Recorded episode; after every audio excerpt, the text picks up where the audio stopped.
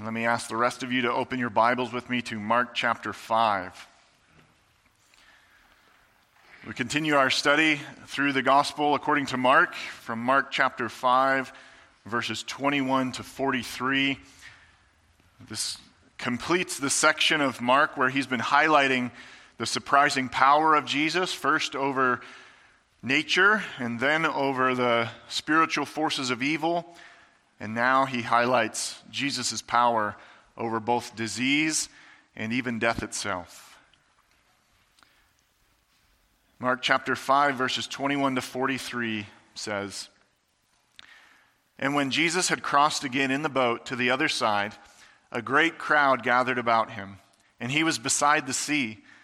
Then came one of the rulers of the synagogue, Jairus by name, and seeing him, he fell at his feet and implored him earnestly, saying, my little daughter is at the point of death. Come and lay your hands on her, so that she may be made well and live. And he went with him. And a great crowd followed him and thronged about him. And there was a woman who had had a discharge of blood for 12 years, and who had suffered much under many physicians, and had spent all that she had, and was no better, but rather grew worse. She had heard the reports about Jesus and came up behind him in the crowd and touched his garment. For she said, If I touch even his garment, I will be made well. And immediately the flow of blood dried up, and she felt in her body that she was healed of her disease. And Jesus, perceiving in himself that power had gone out from him, immediately turned about in the crowd and said, Who touched my garments? And his disciples said to him, You see the crowd pressing around you, and yet you say, who touched me? And he looked around to see who had done it. But the woman, knowing what had happened to her, came in fear and trembling, and fell down before him and told him the whole truth. And he said to her, Daughter, your faith has made you well. Go in peace and be healed of your disease. While he was still speaking, there came from the ruler's house some who said, Your daughter is dead. Why trouble the teacher any further? But overhearing what they said, Jesus said to the ruler of the synagogue, Do not fear, only believe. And he allowed no one to follow him except Peter and James and John, the brother of James.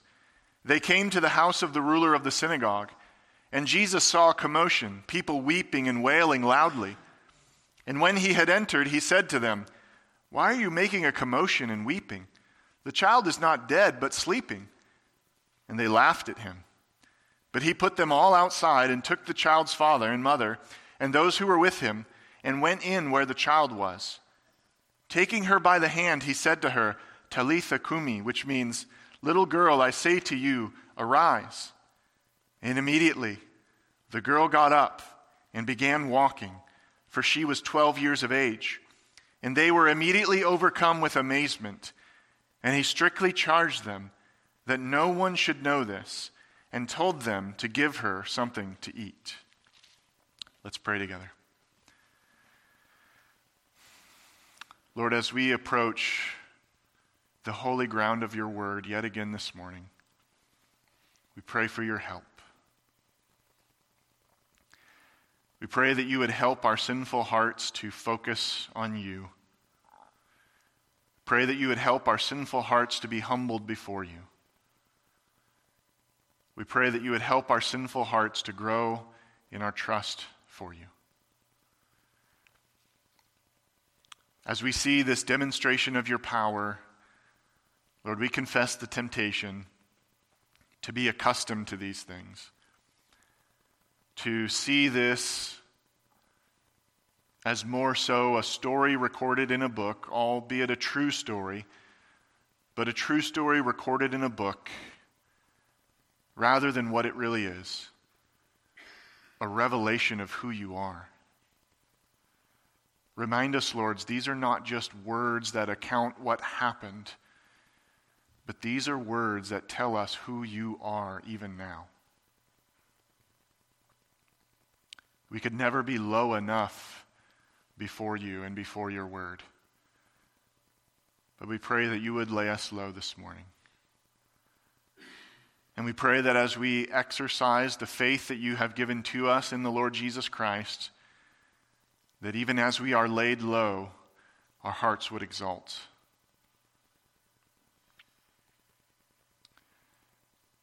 We confess, Lord, that we don't always believe that you could do something about a hopeless situation.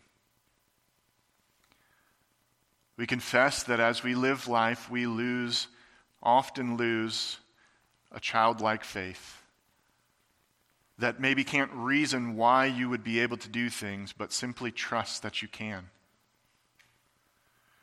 We confess to you a, a, certain cynical attitude that can accompany our lives as we live in a fallen world, as we're battered by the waves of doubt, as we're struck by the winds of terror in a fallen world, as we see bad things happen all around us all the time and even as those bad things happen to us,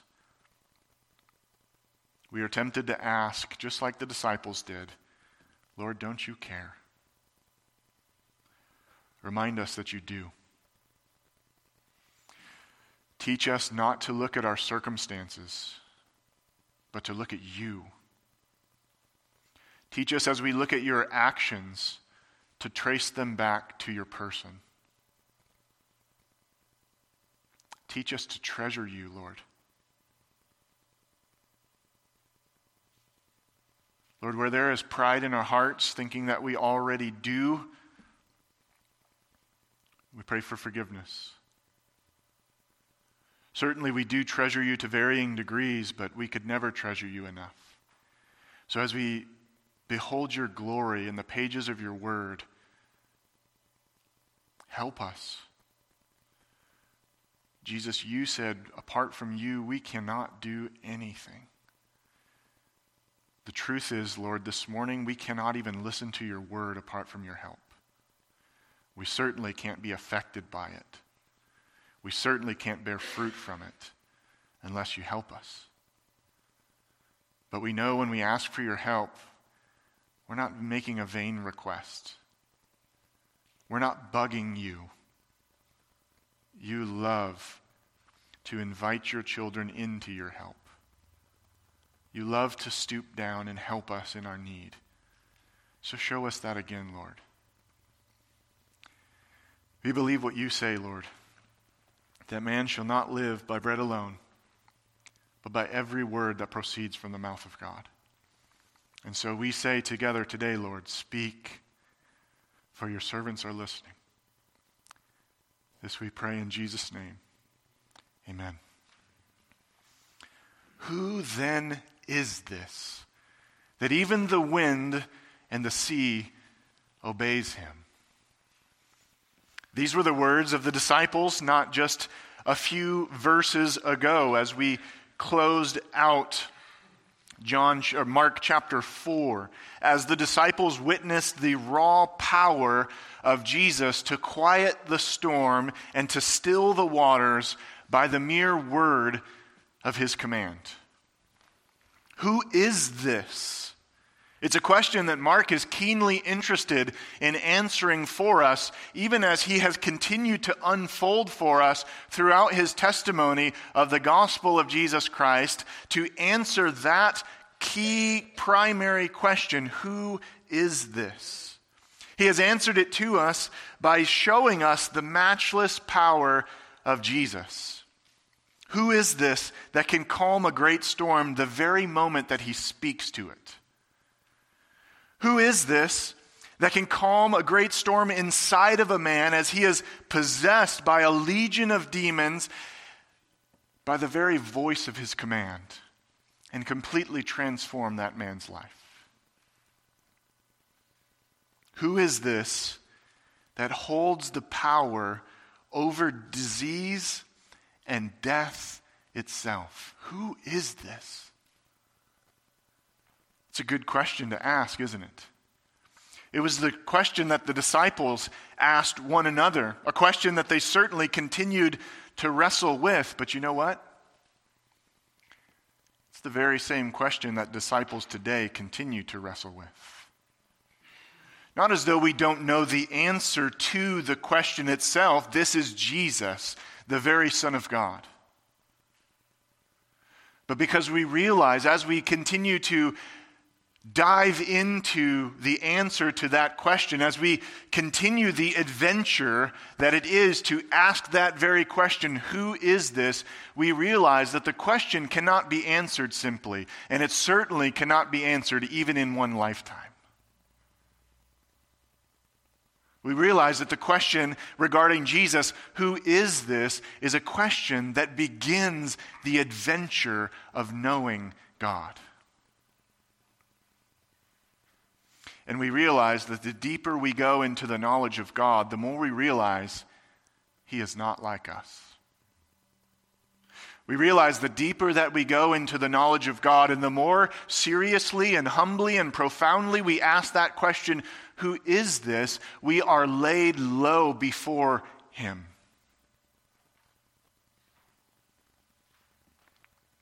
Who is this? Well, this morning we will see him as the one who can take your burdens and always cares.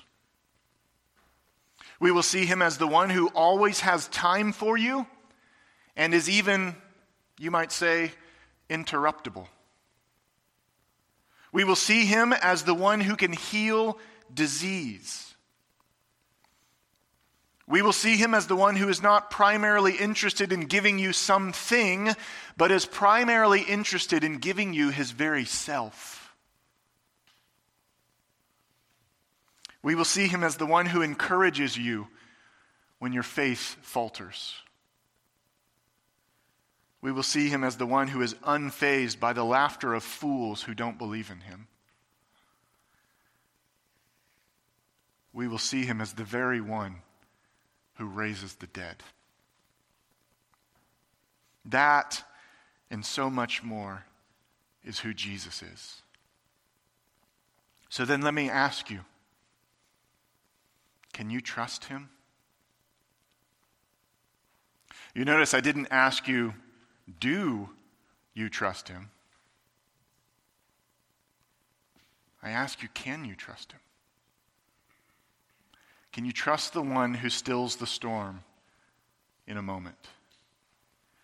Can you trust the one who drives out demons in a word? Can you trust the one who heals disease?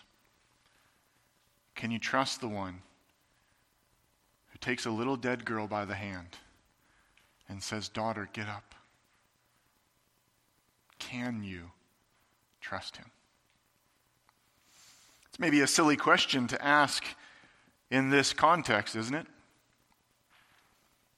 I'm not preaching on the street right now to people who don't go to church, to people who don't know who Jesus is. I'm talking to people who are here in a church setting. Maybe it's a silly question to ask, can you trust Jesus? But let me ask you another set of questions. Do you ever wrestle with anxiety? Can you trust Him? Do you ever wrestle with fear?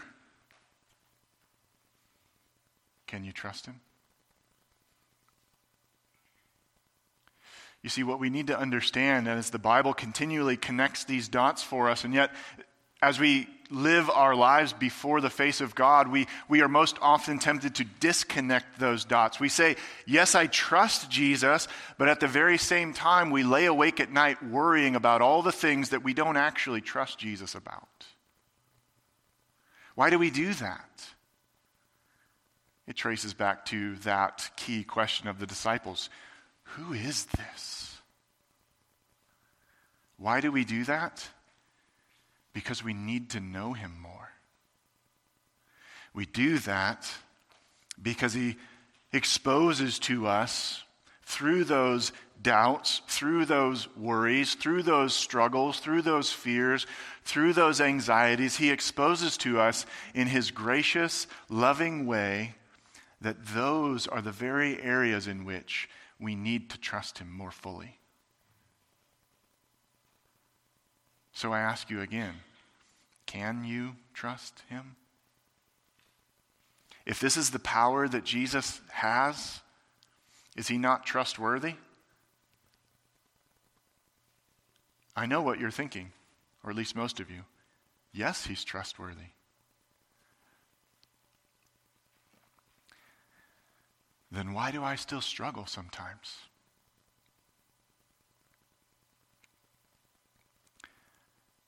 It's the plight of the Christian life, isn't it? Yes, I trust him. Yes, I'm a child of God. I know I don't trust him perfectly. I know I still sin. But at the very same time, I have these areas of my life where I just can't seem to get it together.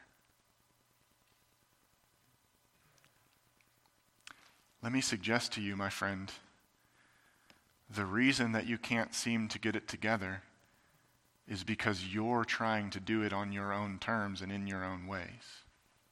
And perhaps even you use the Bible to do it.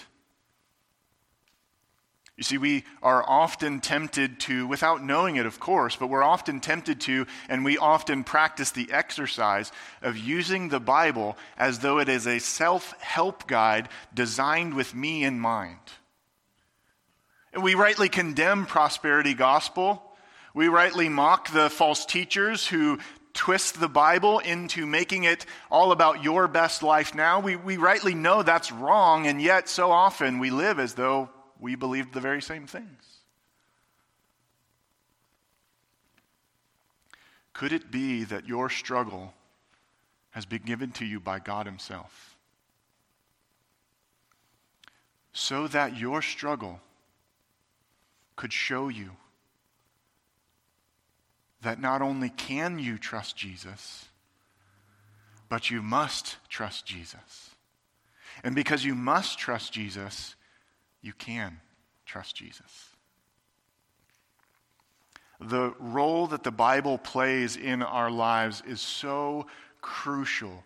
Not because, primarily because it tells you what to do and shows you how to live, it does do that.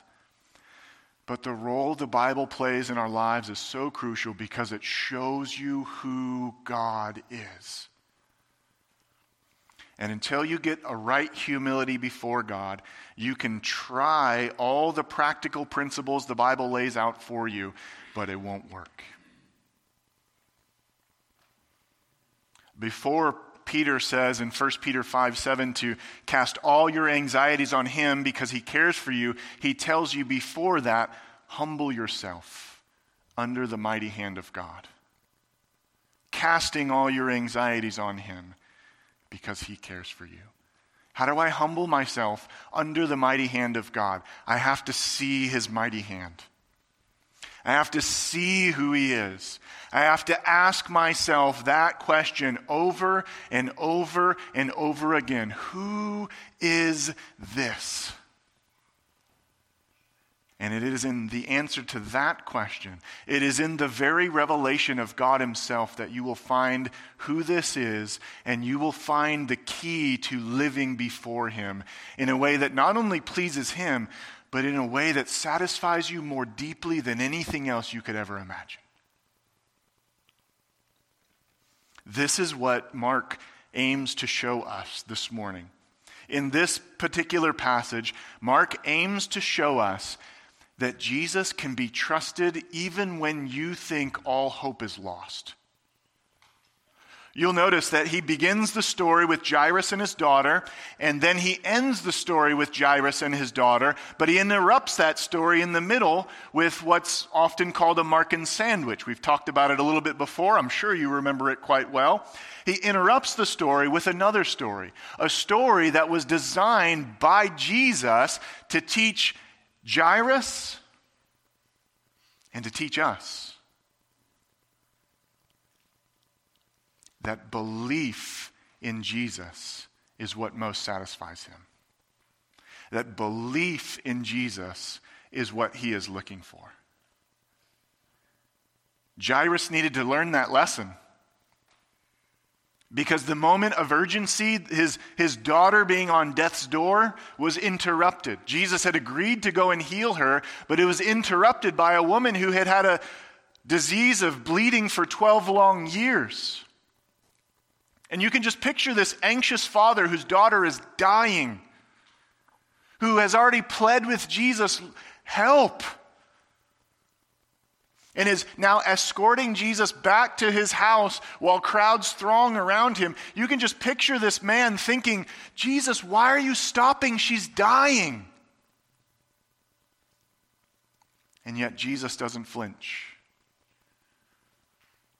Because Jesus wanted to teach Jairus, and Jesus wants to teach us that not even death itself has the power over Jesus. And that what Jesus wants most fundamentally is for us to trust him even when it appears that all hope is lost. And so, as we see that lesson then in this story, we see highlighted for us three expressions of genuine faith that, faith that encourage us to hold on to Jesus. We are this morning, and even as we study the Gospel of Mark, as you study your Bibles, no matter where you are, we are to be constantly asking the question who is Jesus? Not first, how am I supposed to live for him, but who is Jesus? And then, how do I live in light of who he is? And the fundamental reality is when I understand who Jesus is, the way that I live in light of who he is is to simply trust Him. So, this morning, then, three expressions of genuine faith that encourage us to hold on to Jesus. These folks give us a wonderful example of what it is to look to Jesus, to be committed, to be resolved to trust Jesus, even when the world laughs at you, even when your faith itself wavers. They show us how to walk with Jesus. So, first of all, this first expression of genuine faith that encourages us to hold on to Jesus is found in verses 21 to 24, and it is this Faith in Jesus means taking our concerns to Him. Faith in Jesus means taking our concerns to Him. Verses 21 to 24. And when Jesus had crossed again in the boat to the other side, a great crowd gathered about him, and he was beside the sea. So, Mark reminds us of the setting. Jesus was first on this side of the Sea of Galilee, and then he told his disciples to cross with him, where they met a storm that Jesus conquered. And then, as soon as they got to the other side in the Gentile land, they met a demoniac that Jesus conquered. The town kicked him out. The demoniac went and preached the gospel, and everyone was amazed. And Jesus departed that land and came back to the other side.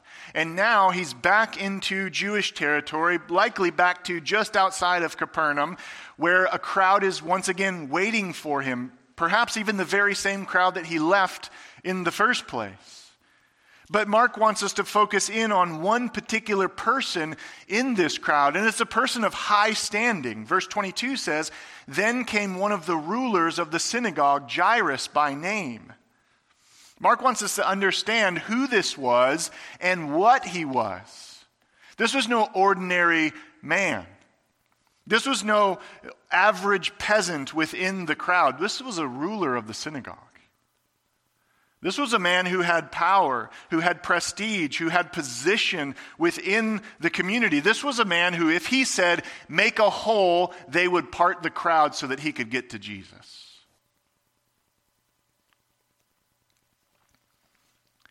And notice then what he does, this man of power. He sees Jesus, verse 22 finishes, and he falls down at his feet. This man of power, this man of position, this man of prestige recognizes a greater power than he. A man who didn't look as though he should have any power, didn't dress as though he had any power, uh, made no means to show his status except for by speaking and teaching and healing and driving out demons, and yet of the very man who would still mix with the common folk. Jairus comes to him in total desperation. And verse 23 says he implored him or he begged him It was this very same word that was used back earlier in Matthew or in Mark chapter 5 four different times where the demons begged him twice not to bother them. The town begged him not to come into it anymore but to leave and the man whose life had been transformed had begged him to go with him. Now Jairus comes begging Jesus, imploring Jesus, and he's doing so earnestly because that's the way you beg. And most especially, that's the way you beg when your daughter is dying. He says to Jesus as he sits there on his knees. Perhaps he looks at Jesus in the face, perhaps he looks down at the dust. But he says to Jesus, My little daughter is at the point of death. He says to Jesus, Come and lay your hands on her so that she may be made well and live.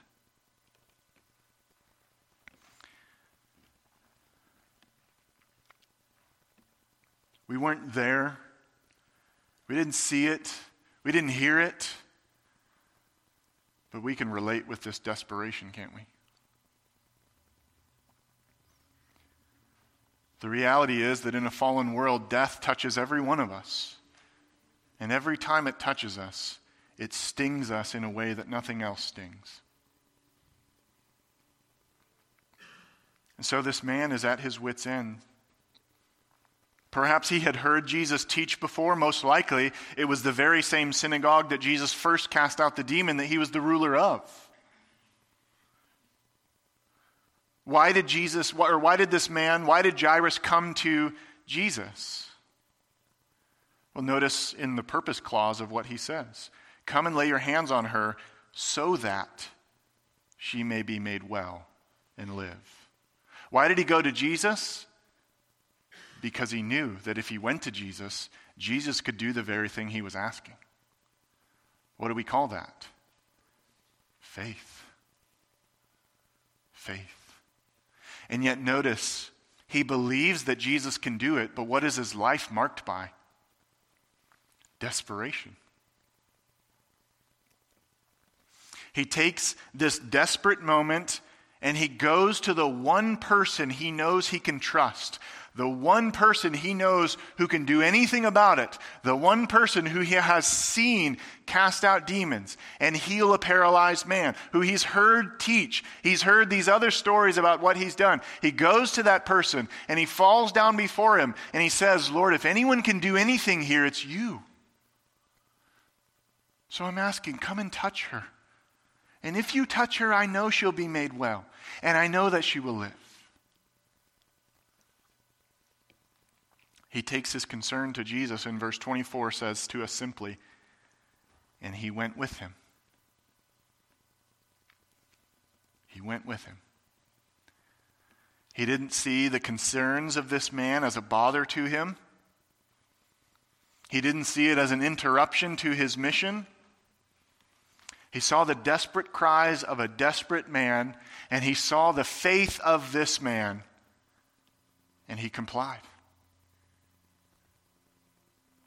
What are we to learn from this particular section? We won't have the same experience as Jairus. We won't see Jesus walking the earth like Jairus did. We won't have the chance to fall down before his very feet and touch him and look in his eyes and speak to him face to face like Jairus did. But the reality is, we bear some of these very same concerns, don't we? We can relate with this desperation. And although we may not see Jesus face to face like Jairus is, we have the promise that Jesus is with us always, even to the end of the age. And so we take our concerns to Him. What does that look like? It's fine to talk about taking our concerns to Jesus, right? It's easy to talk that way.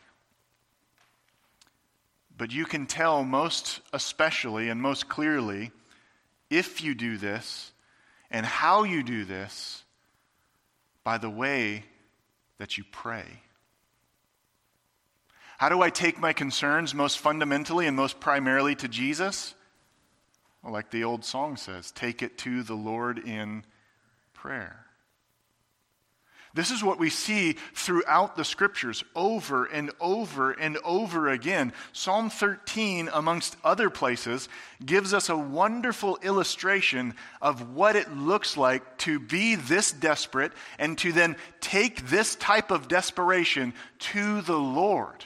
Psalm 13 says, How long, O Lord, will you forget me forever? How long will you hide your face from me? How long must I take counsel in my soul and have sorrow in my heart all the day? How long shall my enemy be exalted over me? Consider and answer me, O Lord my God. Light up my eyes, lest I sleep the sleep of death. Lest my enemy say, I have prevailed over him. Lest my foes rejoice because I am shaken.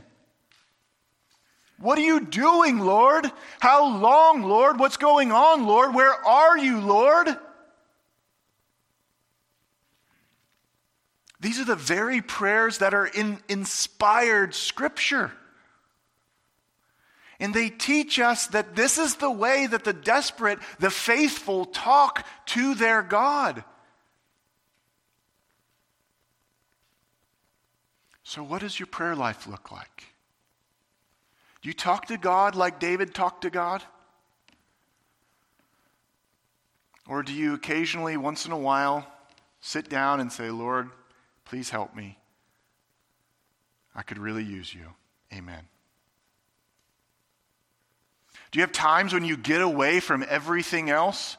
Where you schedule in your time, in your, uh, where you carve out of your schedule time to just be alone with the Lord and wrestle in prayer with Him? And maybe sometimes that's, Lord, I don't know what to say to you right now. I need you to help me. And then you just sit quietly for a while. And then you open up your Bible and you, you read and you look and you dig, and then you start praying again. Or are you just tempted to think, I know Christians are supposed to pray, but I've tried it, and it doesn't really work for me.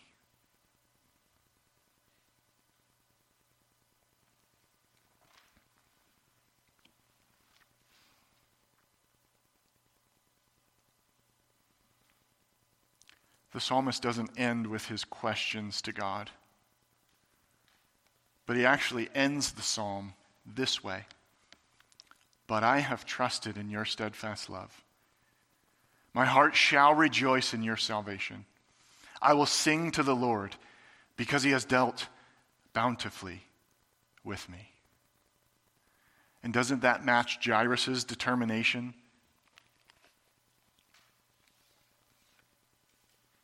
My little daughter is at the point of death. Come and lay your hands on her so that she may be made well and live. I trust you, Jesus. I trust you. So we see, first of all, that faith in Jesus means taking our concerns to Him. And we see that in correspondence with taking our concerns to Him, that every single time we do, we find a Savior who will go with us. Who will not say to you, Stop bothering me. I'm too busy. I've got other things going on. I'm answering someone else's request right now. Please leave a message at the beep. But we find a Savior who will go with you every single time. And do you know why that is? Because he went for you to the cross. Because he demonstrated his great love for you in that he died for you. And he demonstrated his great power over death and that he rose from the grave so that he could justify all those who believe in him. While we may not get the healing that we so desperately ask the Lord for, it will come. Just maybe not in this life. What does the book of Revelation tell us? In that place, he will wipe away every tear from their eye. They will hunger no more, neither shall they thirst any more.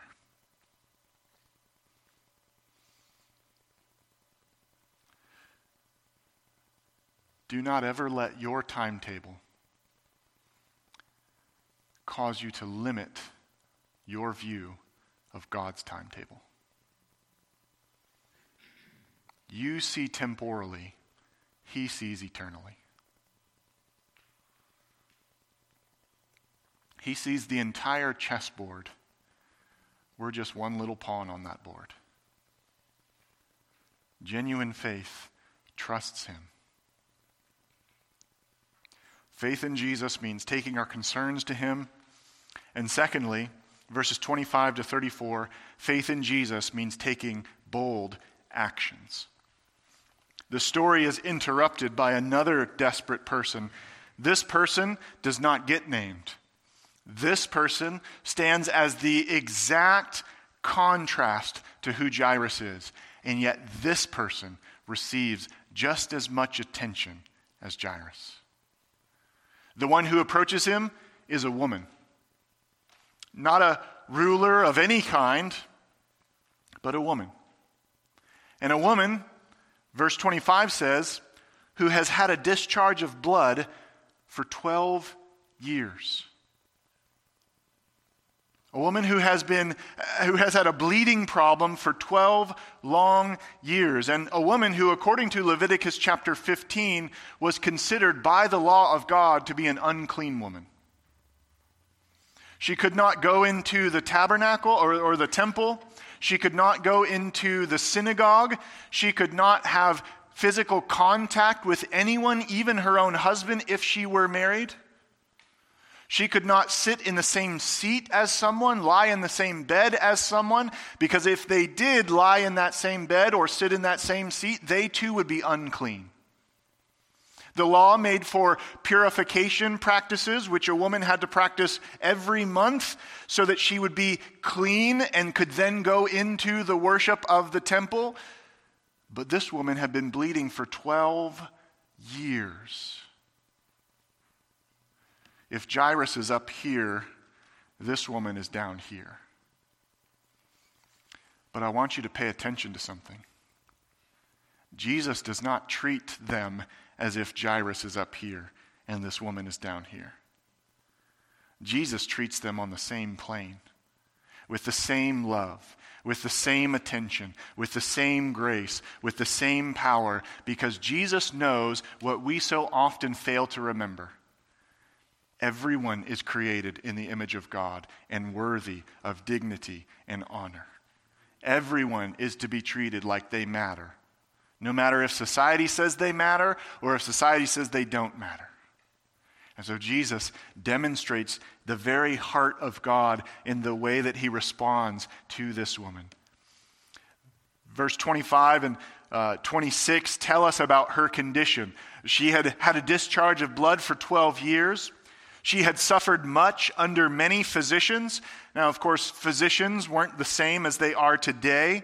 They had all kinds of, you could even say perhaps incantations, things that they were sort of home remedies that they were supposed to do. The Talmud gave them all kinds of ridiculous instructions about mixtures to mix together and drink, and then words to say and things to do. There was one that says to have her stand at a crossroads and hold something and then sneak up behind her and scare her and then say, Let this flux pass from you. It was just all weird nonsense.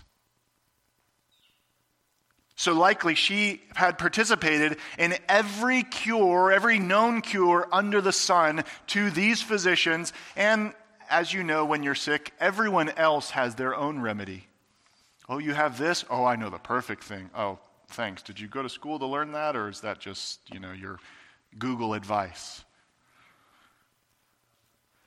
She had experienced everything, and so Mark highlights for us that she was not just treated under many physicians, but she suffered under many physicians. And no one could do anything about it. And not only that, she had spent all that she had. She had exhausted every resource and she had exhausted her bank account. Not only is she unclean, but she's dirt poor. She's got nothing left because she sunk it all into health care. And then, not only that, Mark highlights for us, and she was no better, but rather grew worse. Her condition not only didn't get any better, it actually got worse and worse and worse. The longer it went on, the more treatment she pursued, the worse she actually got. You can sense the desperation of this woman, can't you? 12 years looking for a cure, going to the Mayo Clinic, G- going everywhere possible known to man, trying everything, rubbing all the oils and drinking all the teas and all of those things, doing everything possible, and yet not only has it not gotten any better, it's actually gotten worse. You can imagine the woman might just throw up her hands and say, That's it, just take me home. I'm done. But notice what she does. Verses 27 to 28 display her faith. Verse 27 says, She had heard the reports about Jesus. Mark has been demonstrating for us what discipleship is. And do you know what the first mark of discipleship is? Hearing. What did Jesus say? He who has ears to hear, let him hear. This woman had heard what Jesus was doing.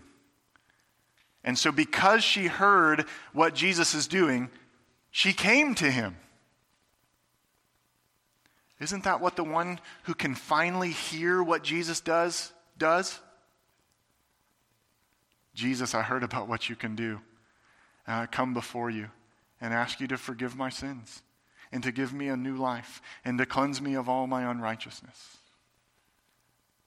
You see these patterns over and over? This is not just what the woman does, this is what every single disciple does. She comes up behind him. You'll notice that most likely she, she is so used to living at the bottom rung of society. She's so used to being ignored. She knows that it's not lawful for her to go into a crowd, it's not lawful for her to touch someone. But her desperate faith in Jesus allows her to put all of that out of her mind and just say, you know what? Uh, I might not supposed to be doing this. It's not something I'm supposed to do, but I don't care. I just got to get to Jesus. I don't care what it's going to cost me. I don't care if they kick me out. I just have to get to Jesus. And so she comes behind him and she touched his garment. And in verse 28, Mark tells us why she did that. For she said, If I touch even his garments, I will be made well. There's a lot of commentary and thought on did she kind of follow the the ancient superstition that powerful people had power even in their garments. So people would flock to Alexander the Great just to touch his garment to try to get some of his power. Was that what was going on here? I think that's all silly nonsense. What's going on here is that the woman heard about Jesus and so she came to him. And she thought, Jesus is so great.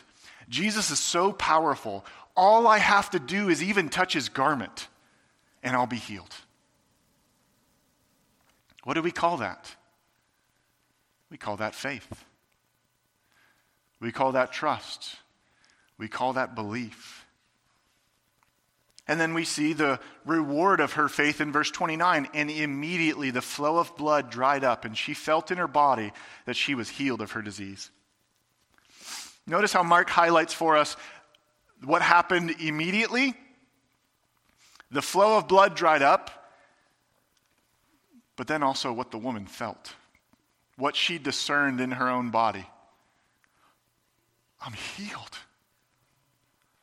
It's been 12 years, I'm healed. Don't you love how Mark lets us in on the internal lives of both the disciples and Jesus? I'm healed. And what does the woman do? Apparently, she just tries to get away. Verse 30 says, And Jesus, perceiving in himself that power had gone out from him, immediately turned about in the crowd and said, Who touched my garments? Now, the disciples pick up on the irony of the question, and they perhaps even rebuke him. They certainly question him. They say to him in verse 31, You see the crowd pressing around you, and yet you say, Who touched me? In other words, Jesus, everybody's touching you. Uh, how do you ask, Who's touching me? Everyone is touching you. But Jesus knew what they did not know. Many people may have been touching him that day but only one person touched him in faith. How did Jesus know someone had touched him in a certain way? Because power went out from him. Why did power go out from him? Because this woman touched him in faith. What is the gospel? Ladies in Romans study? It is the power of God for all who believe. That very same power goes out from Jesus to save a soul every time someone touches him by faith to say, Jesus, I believe in you. And so Jesus felt in himself that power had gone out because the woman touched him in faith. Jesus, in verse 32, is unfazed by the disciples' question, and he looked around to see who had done it. You can almost see Jesus looking around the crowd who touched me? The disciples say, Jesus, come on, man, everybody's touching you. And he just doesn't even, doesn't even listen to them. He just flat out ignores them, keeps looking around, looking, looking, looking, looking. Do you think Jesus knew who touched him? Why is Jesus looking around and asking audibly out loud so that everyone in the immediate vicinity can hear who touched me? Because he demonstrates in this woman that what Jesus wants is not to give you something, but what Jesus wants is a relationship with you he demonstrates to us that discipleship is not fundamentally about what we can get from Jesus, but about being in fellowship with Jesus. It was not good enough that this woman would sneak away. It was not good enough that she would perhaps continue to live in shame even though she had been healed. Jesus makes a public scene in order to affirm to this woman have peace, be healed. And so Jesus continues to look around in verse 33 But the woman, knowing what had happened to her, came in fear and trembling and fell down before him, just like Jairus did, and told him the whole truth. She gave her testimony to Jesus. Jesus I've been sick for 12 years. And no one's been able to do anything. And I'm dirt broke. No one talks to me. No one hugs me. No one even notices that I'm around anymore. But I knew you were here. And so I came to you. And I touched you. And I knew if I could just touch you, I would be healed. That's the whole truth, Jesus. There it is. And verse 34 gives Jesus' response to her, and he said to her, Daughter. Daughter. How long had it been since this unclean woman had heard that before? Daughter? Daughter, your faith has made you well. Go in peace and be healed of your disease. Jesus wanted this personal interaction with this woman because that's what discipleship is. And although we may not talk to Jesus face to face, we may not get this kind of healing touch that would cleanse a disease that we may have from Jesus, but the reality is we get this very same intimacy. This very same personal connection with Jesus. That's what it is to be a Christian. That's what it is to know God.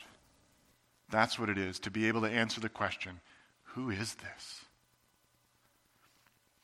Notice what it is that Jesus highlights about the woman, what it was that made her well. It was her faith.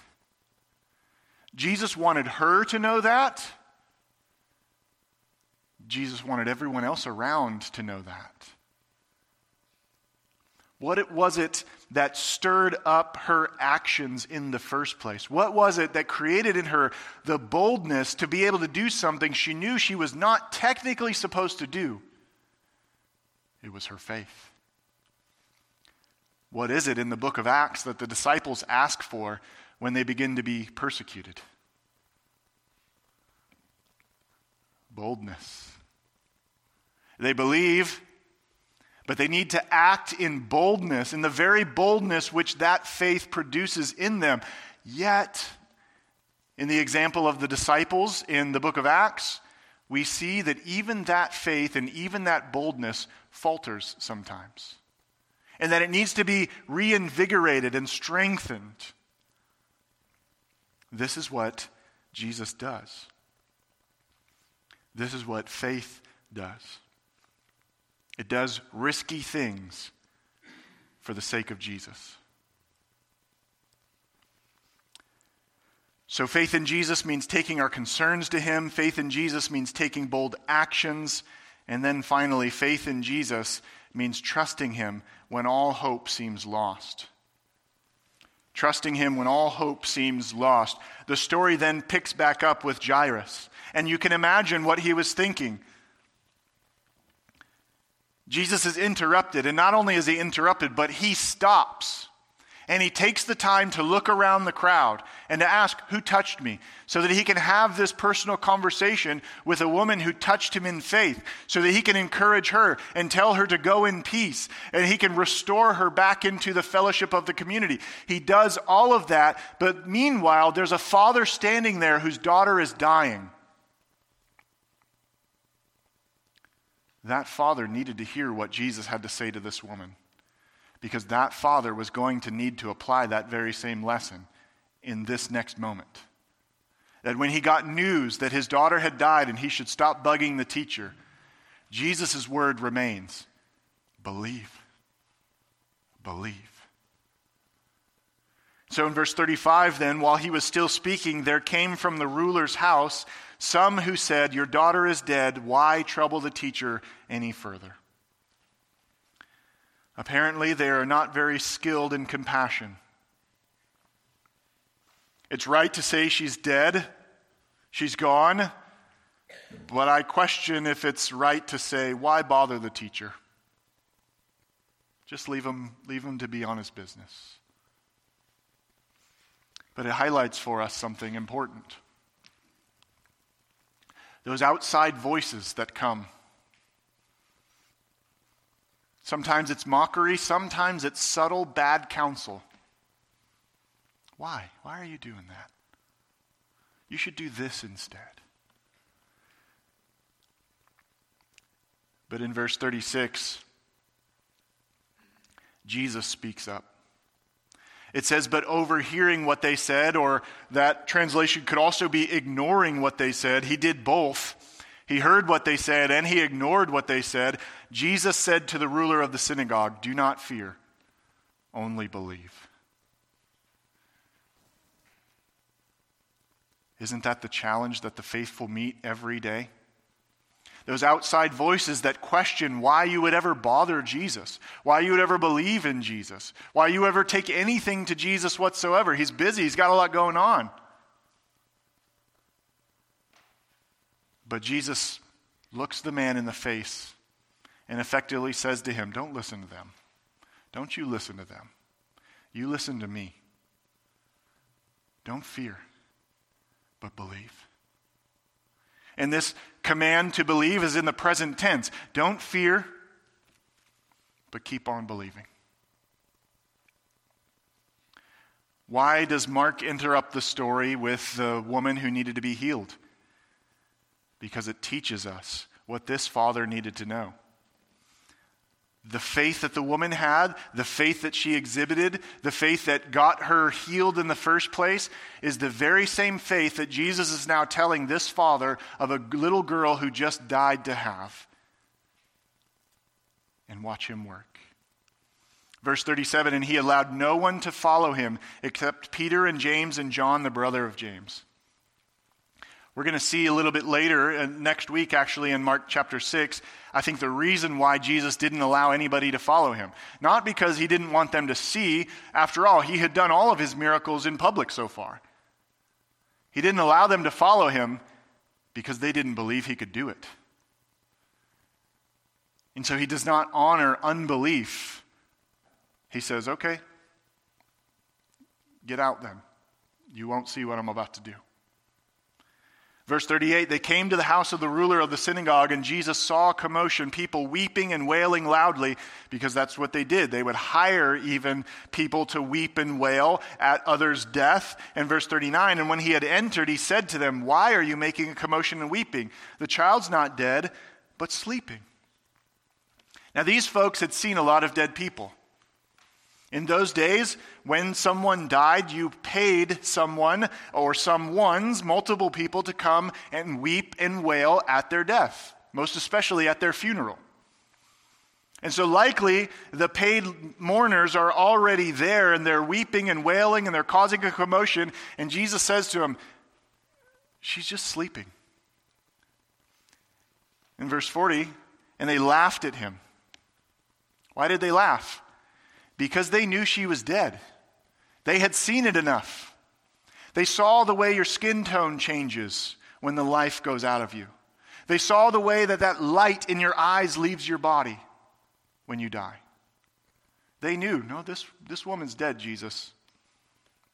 You're being a little ridiculous right now.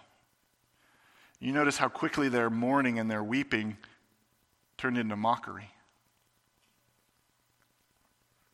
But Jesus remains unfazed by the laughter of fools. He puts them all outside. He took the child's father and mother and those who were with him, and he went in where the child was. And Jesus commits an act then in verse 41 that would also make him unclean. That is, if it were possible for Jesus to be unclean. But we see that the holiness of Jesus overwhelms the uncleanliness of man, just like it did for the leper taking her by the hand, which was the act that would make you unclean. You were not allowed to touch a dead body. If you did touch a dead body, you were unclean and had to perform the ritual to cleanse yourself. But he takes her by the hand and he speaks Aramaic to her, Talitha Kumi, which means, Little girl, I say to you, arise.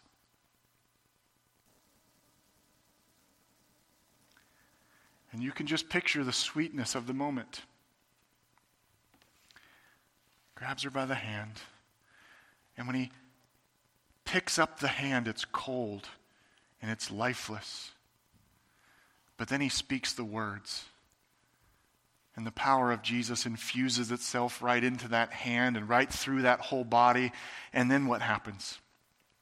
Immediately the little girl got up and began to walk, for she was the age of 12. And immediately they were overcome with amazement. And he strictly charged them that no one should know this and told them to give her something to eat, proving that this wasn't a spirit that Jesus raised up. This was a body that Jesus raised up. Give her something to eat. She's been through a lot. She was dead, but I've given her life. You'll notice that Jesus charges them not to say anything. And this, on the heels of Jesus charging the healed man, the, the formerly demon possessed man, to go and say everything. Tell him. Tell him about the mercy of the Lord. But Jesus is back in Jewish territory, where their messianic expectations are all crossed up where they've interpreted their Bibles wrongly to be a political agenda for their own preservation rather than a righteous revealing of the character of God and of how he will save sinners. So Jesus says, Don't say anything to anyone. But the reality is, the crowd knew there was a dead little girl in there, and now she's walking around eating food.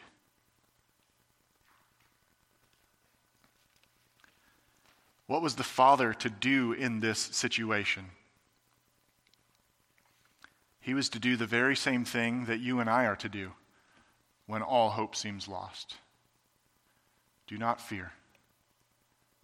Believe in Jesus. Now, does that mean that if we just believe hard enough, all our diseases will go away? Does that mean that if we just believe hard enough, we can raise the dead?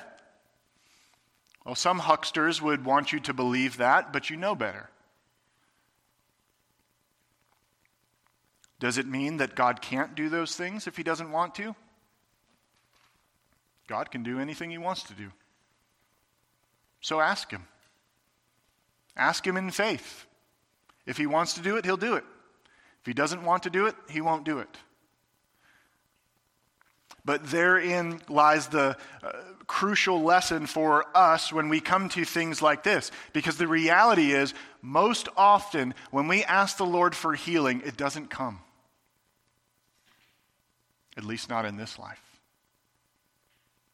I've never asked the Lord to raise up a dead person after they have already died, but I suppose I could try that, but most likely it wouldn't happen. Not in this life. But this reality teaches us that it's not so much about what Jesus does as it is about who Jesus is. And isn't that the heart of discipleship? Jesus doesn't say, Follow all the things I can do for you. He says, Follow me. Christianity is a call into a relationship with Jesus. He may give us miraculous things that we ask for, and we should certainly ask for them. But He may not. And even if He doesn't, that means nothing about His faithfulness. We need to remember that when we ask Jesus for things and he doesn't give us those things, it's not because he doesn't care, it's not because he doesn't hear us, but it's because he has something for us in that. Paul asked him three times, Lord, take away this thorn in my flesh. And what was his answer? No. My grace is sufficient for you, for my power is perfected in your weakness. But Lord, I just want to be happy. I just want to be satisfied. What does the scripture say? Delight yourself in the Lord, and he will give you the desires of your heart. If you want the desires of your heart, then you need to make sure that the desires of your heart are the things that the Lord desires, and then he'll give them to you. So we learn what genuine faith looks like, and we see even that genuine faith sometimes falters and it needs the continuing instruction, the continuing encouragement of Jesus. It's not as though to say, if you ever struggle, that means you don't have genuine faith. If you ever struggle, it's probably because you do have genuine faith. So keep struggling. But in your struggle, don't look for what you can get, look for the one who has it all. We sang earlier the song, I Know Whom I Have Believed. Let me say those lines to you again. I won't sing them, don't worry. Let me say those lines to you again, uh, reading through the four stanzas and then finishing with the chorus. And I want you to hear them now, perhaps in a way that you did not sing them when we first sang them. I know not why God's wondrous grace to me he hath made known, nor why unworthy Christ in love redeemed me for his own. I know not how this saving faith to me he did impart, nor how believing in his word wrought peace within my heart. I know not how the Spirit moves, convincing men of sin, revealing Jesus through the word, creating faith in him. I know not when my Lord may come, at night or noonday fair, nor if I walk the vale with him or meet him in the air.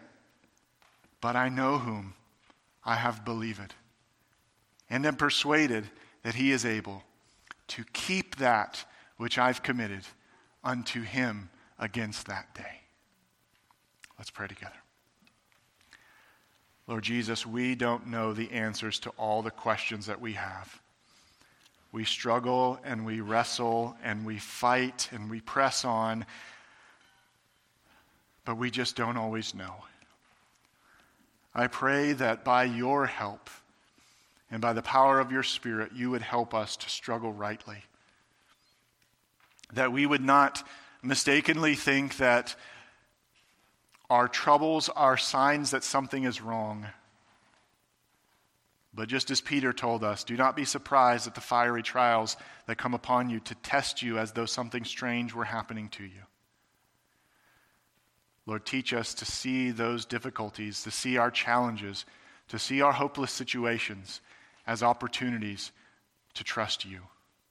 When we can't do anything, when we don't know the answers, when there's no possible way that we could ever get out of the jam that we found ourselves in, let us constantly and continually look to you.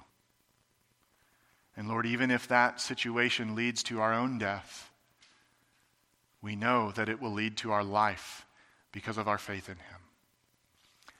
Lord, as we come to the Lord's Supper now, I pray that you would help us to take this meal in yet another demonstration and an even a deeper demonstration of our faith in Jesus. It's in His name we pray. Amen.